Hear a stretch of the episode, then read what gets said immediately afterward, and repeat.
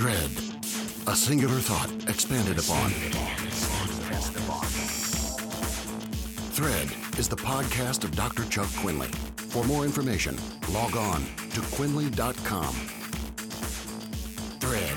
Hi, I'm Chuck Quinley, and welcome back to Thread, episode 58. Thread is a verse-by-verse Bible study for those who are leaders and influencers, so that you're not just saying, what about me, but your life is focused on other people, and you are at work in your family or at your office or at school or wherever God has you, if you lead a ministry, and you are at work to build up and strengthen other people. So Thread is here so we can strengthen you with good scriptural feeding and mind food about leadership.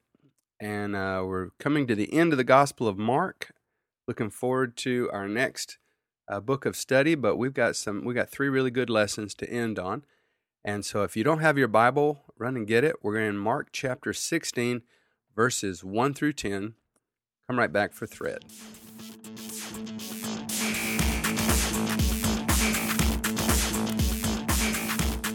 This week's Thread is about the role of women of faith, and about the kind of organization that Jesus built around his ministry. You know, I've been in a lot of different situations in ministry over the years, and I've seen it done, you know, with a different theme and a different tone everywhere. And you know, sometimes even sort of up to the ridiculous, where you've got bodyguards around the pastor, and they've got his own security detail, and all this, you know, army of people have to go everywhere that he goes. And then you've got other styles too. We just want to go now and say, well, how did Jesus do it? Because we're Christians. We're Christians in our doctrine, and we need to be Christians in our lifestyle and in our ministry style. So however Jesus did it, that's what we're supposed to do. We model after him in all ways. Today's Thread is particularly focused on the role that women had in the group of disciples that surrounded Jesus, and how that he, on the one hand, affirmed the tradition and the strength that women bring traditionally to all societies, and on the other hand, he also elevated the women in his circle beyond their traditional boundaries to the next level. It's kind of like with men. You know, you can say a father should be more than just a provider, and that's true, but you can't be more than a provider until you're a provider.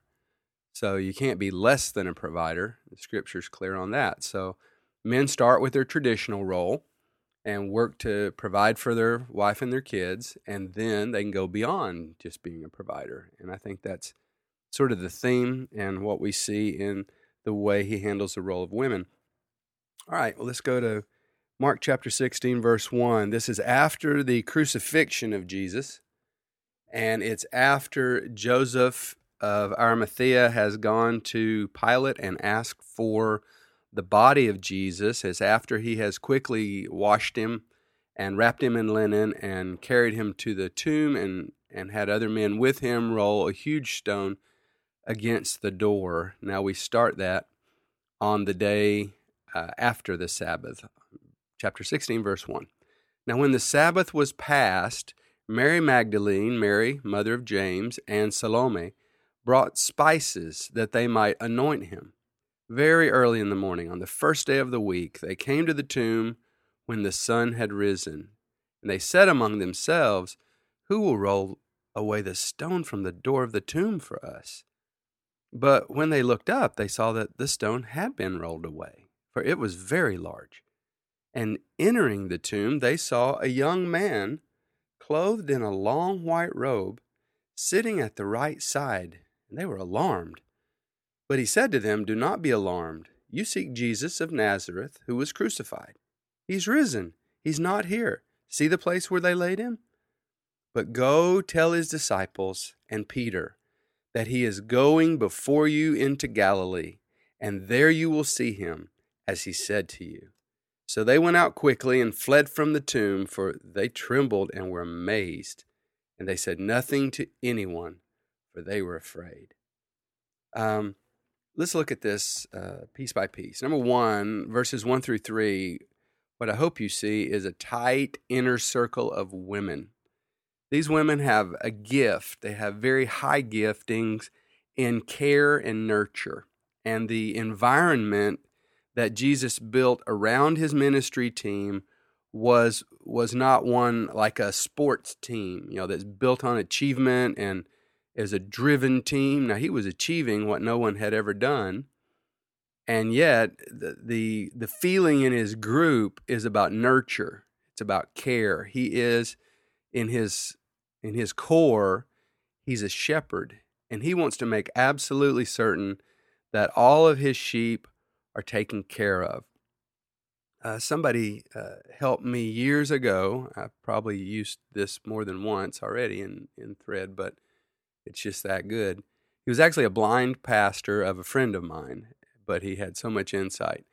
He said, the things that you work on institutionally, no matter how hard you put yourself into it, those things can be torn down in 6 months by your successor. But what you do in the lives of individuals can never be taken away. And I think Jesus understood that very clearly, and some of us need to understand it, because if you're not careful, you can get so focused on building your organization that you start to have what we might call the institutional use of persons. So you don't see people as people, you're not nurturing them as people, you see them as someone to fill a role. And you know, you're expecting them to do their job at the highest level, and then you just get rid of them if they don't. But you know, it's not the right atmosphere, not for ministry, and it's not the kind of setting that Jesus established. Because in his inner circle, it was a lot more familial than it was institutional, and it's just the tone, but it's an important tone, and it's something I've really loved about Asia is that you know you end up in relationships and their cultures are familial, and so instinctively, you know, you become Uncle Chuck, Aunt Sherry. And I like that. I think it's important, and it also helps me understand that the way I treat people has to be the way I would treat in a family, not even if someone is my employee, and even if they have a job to do, and they really do have to do their job, but my handling of them in even the work environment should feel more like a family. These women have gone together. They're a cluster, and Jesus encouraged clusters. He didn't try to make everyone in his group one huge circle, because he knew that that's just not the nature of human relationships. These women were friends, and they were together on the mission now to go and anoint the body of Jesus. Practical. These women had practical concerns, and I've got a wife like this. Sherry is, I'm thinking about a lot of times organizational concepts and structure and ways to expand. I'm always into expansion and new and planting things, and she's seeing the layer in that movement that relates to people and who's going to be, you know, where do people sleep? If we're going on this invasion, you know, big missions thing, where are they going to sleep? And when are they going to eat? And, you know, she's taking care of the soldiers, and it's huge. And I just thank God that I have somebody in my life. And Jesus understood. He didn't just have a bunch of men out camping all the time. He had this circle of women, and they traveled wherever his men traveled. And they took care. They were the mothers in the group. And he honored that role. Verse 4, we see an angel. The angel is in human form. I don't really know. You know, angels seem to always have a form that seems sort of human, but with, some extra dimensions to them. In this case, this angel just appears to be a young man. He's very unassuming. And that's important because the spotlight is not supposed to be on the angel. The spotlight, especially in this case, is on the biggest event in the history of the world. The spotlight is on Jesus Christ. And the angel just sits there silently, unassumingly. He doesn't hit them with a burst of glory and say, I am Gabriel. You know, he says, this is about Jesus, and he points to Jesus. Now, this angel is focused in verse 4. He's got really three things that appear to be at the heart of his mission. Number one, he is to bring the news accurately. The word angel means messenger in English. And so the angel is sent by God because he has a message to deliver, and the best way to deliver it is not a thought in our mind or anything else. That there are certain messages that God wants delivered in person. And so he sends an angel to look you in the eye and say the thing that God wants to say to you. And that has happened all through Scripture, and it has continued to happen in history since Scripture. This angel brings news. The news is, you are seeking Jesus of Nazareth. He was crucified. He is no longer dead. He is alive, and he has risen, and he has gone somewhere. And he is going somewhere, and I can tell you where he's going, and you're to go and organize things because of this. So the angel is bringing news, accurate news. The second thing this angel wants to do is to cause these women, because they are the first witnesses, cause these women to verify their facts. He tells them, look, come over here and look. I want you to look at the slab where his body was laid, because these women had been there. At least we know that the two Marys were there from chapter 15, verse 47. They watched Jesus being placed in the tomb. They knew exactly where he was, and they saw, you know, how his body was placed inside. And this angel says, this is about facts, and you need to verify the facts of this event. This is really, really crucial, and I don't think a lot of Christians have pondered this enough. Christianity is not based on a philosophy about who God is and how people should be with each other and the meaning of life, and it has all of that, but that's not the basis of Christianity. Is history. It's factual. Christianity is based on historic events, things that really happened in the world. Not an enlightenment that we think someone may have gotten, or a thought, or a series of reasonings that they give us that sound good to us. Christianity is based on the following. There really are people called Jews, and they live in Palestine as an area. In the first century, there really was a man named Jesus. He is a historical figure. He was born. His mother's name was Mary. He was raised up by God as a prophet. He preached throughout the land. He was really, really killed under the rule of Pontius Pilate. He was killed by crucifixion. His body really died. All the blood was gone from his body. It was pierced with a spear from a soldier. His heart had already ruptured. Blood was coagulated. Water flowed out. He was dead and cold. He was put in a tomb. He was sealed in the tomb. On the third day, his body came back to life, not as a spirit, not as a vapor, not that some think they might have seen him as a shadow. His body came back to life and walked out of the tomb. He had no blood in him, but his body came back to life.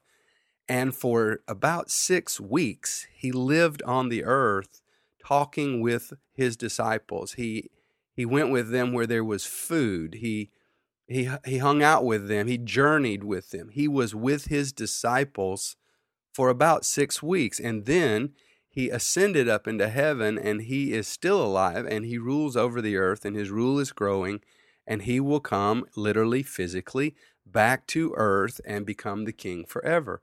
Those are doctrines of Christianity, and they're not built on my opinion versus you and your opinion.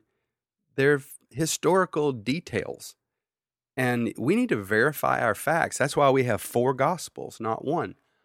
And they will differ a little bit in their reporting of an event that happened in the ministry of Jesus, and you should celebrate the fact that it's different, because if every single thing, if we just had four photocopied witnesses, that doesn't prove a thing.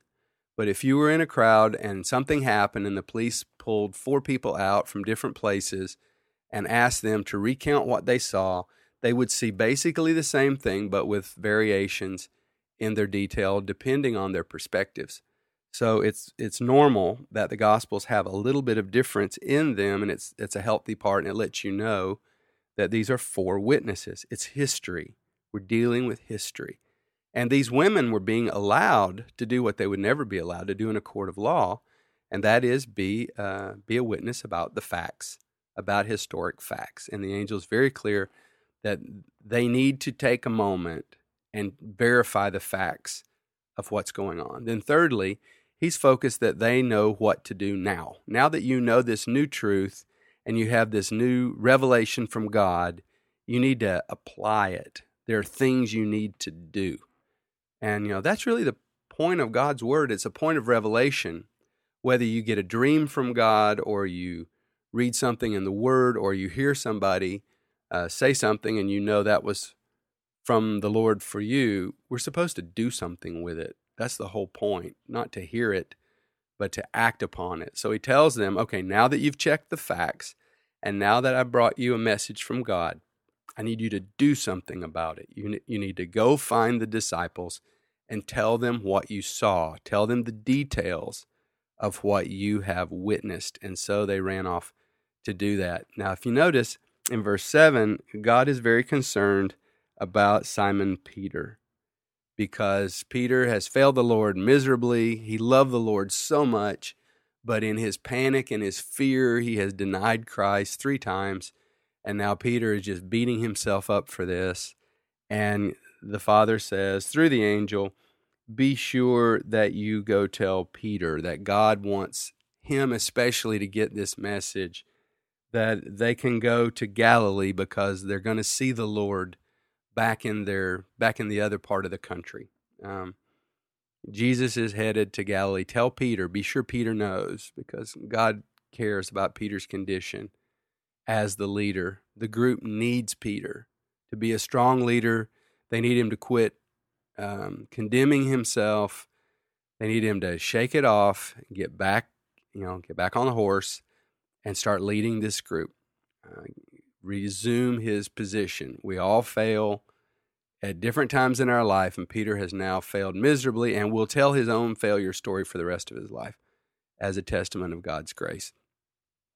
But you know, God cares, and Peter's not disqualified. God wants him back as the leader. Now, the group fled in verse 8, but Mary returned in verse 9. Her soul was very attached to Christ. And, you know, you see this in the church still.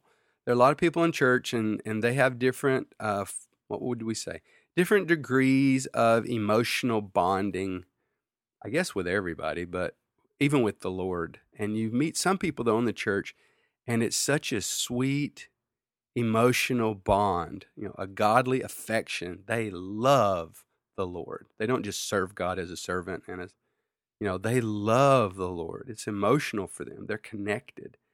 And Mary is actually noted for her emotional connection to Jesus. And, you know, we've done a lot of things through history with that piece of information, that characteristic of her.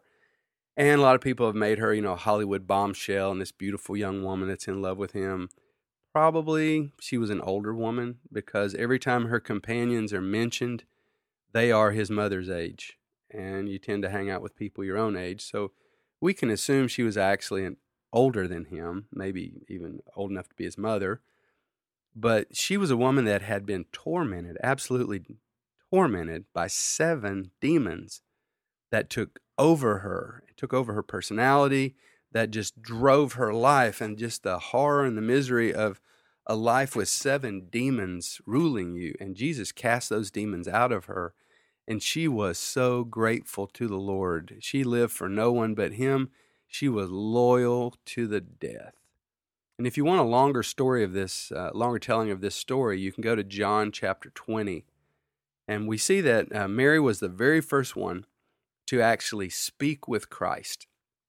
She was, after his resurrection, she was a steadfast disciple of Jesus Christ. She was the first witness of the resurrection of Jesus Christ. And she runs to the house of mourning, where all the people are gathered to cry and wail and lament the death of Jesus. And she breaks up that meeting, and she tells them what she has seen.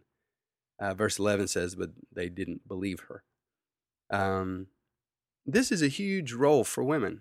You know, as I said, Jesus affirmed their traditional roles, but now he's using women as witnesses. We weren't allowed to do that in a court. It'll go on from there. You'll see women now in the upper room, women there on the day of Pentecost, women being filled with charismatic gifts, women functioning in the New Testament like Acts 21 verse 9, where Philip has 4 daughters who are full of gifts of prophecy, and they're female prophets, and how God is using, you know, a lot of times people get hung up on Paul's instructions really about women in authority and women with power over men. That's what he's wrestling against. But Paul acknowledges the role of women as prophets, women as under charismatic anointings from the Holy Spirit, and the amazing giftedness that women have. I know in my own life, there's just so many godly women that have had as much, if not a greater influence than the men in my life have had. I have great parents in the Lord, and in life, they're the same. My mom and dad are solid Christians, have always been a really good example to me. My mother took such good care, and still does take good care of me. As a young Christian, and then as a young someone who wanted to be in the ministry, I traveled for a season with a female evangelist. Her name was Elaine Ostrom, and there was an earnestness in her and a passion for the Lord. I saw that, and it affected me in a very positive way. Sherry and I got married. We went to Jamaica, and the leading figure in the little church that we took over there is Sister Mavis Reed.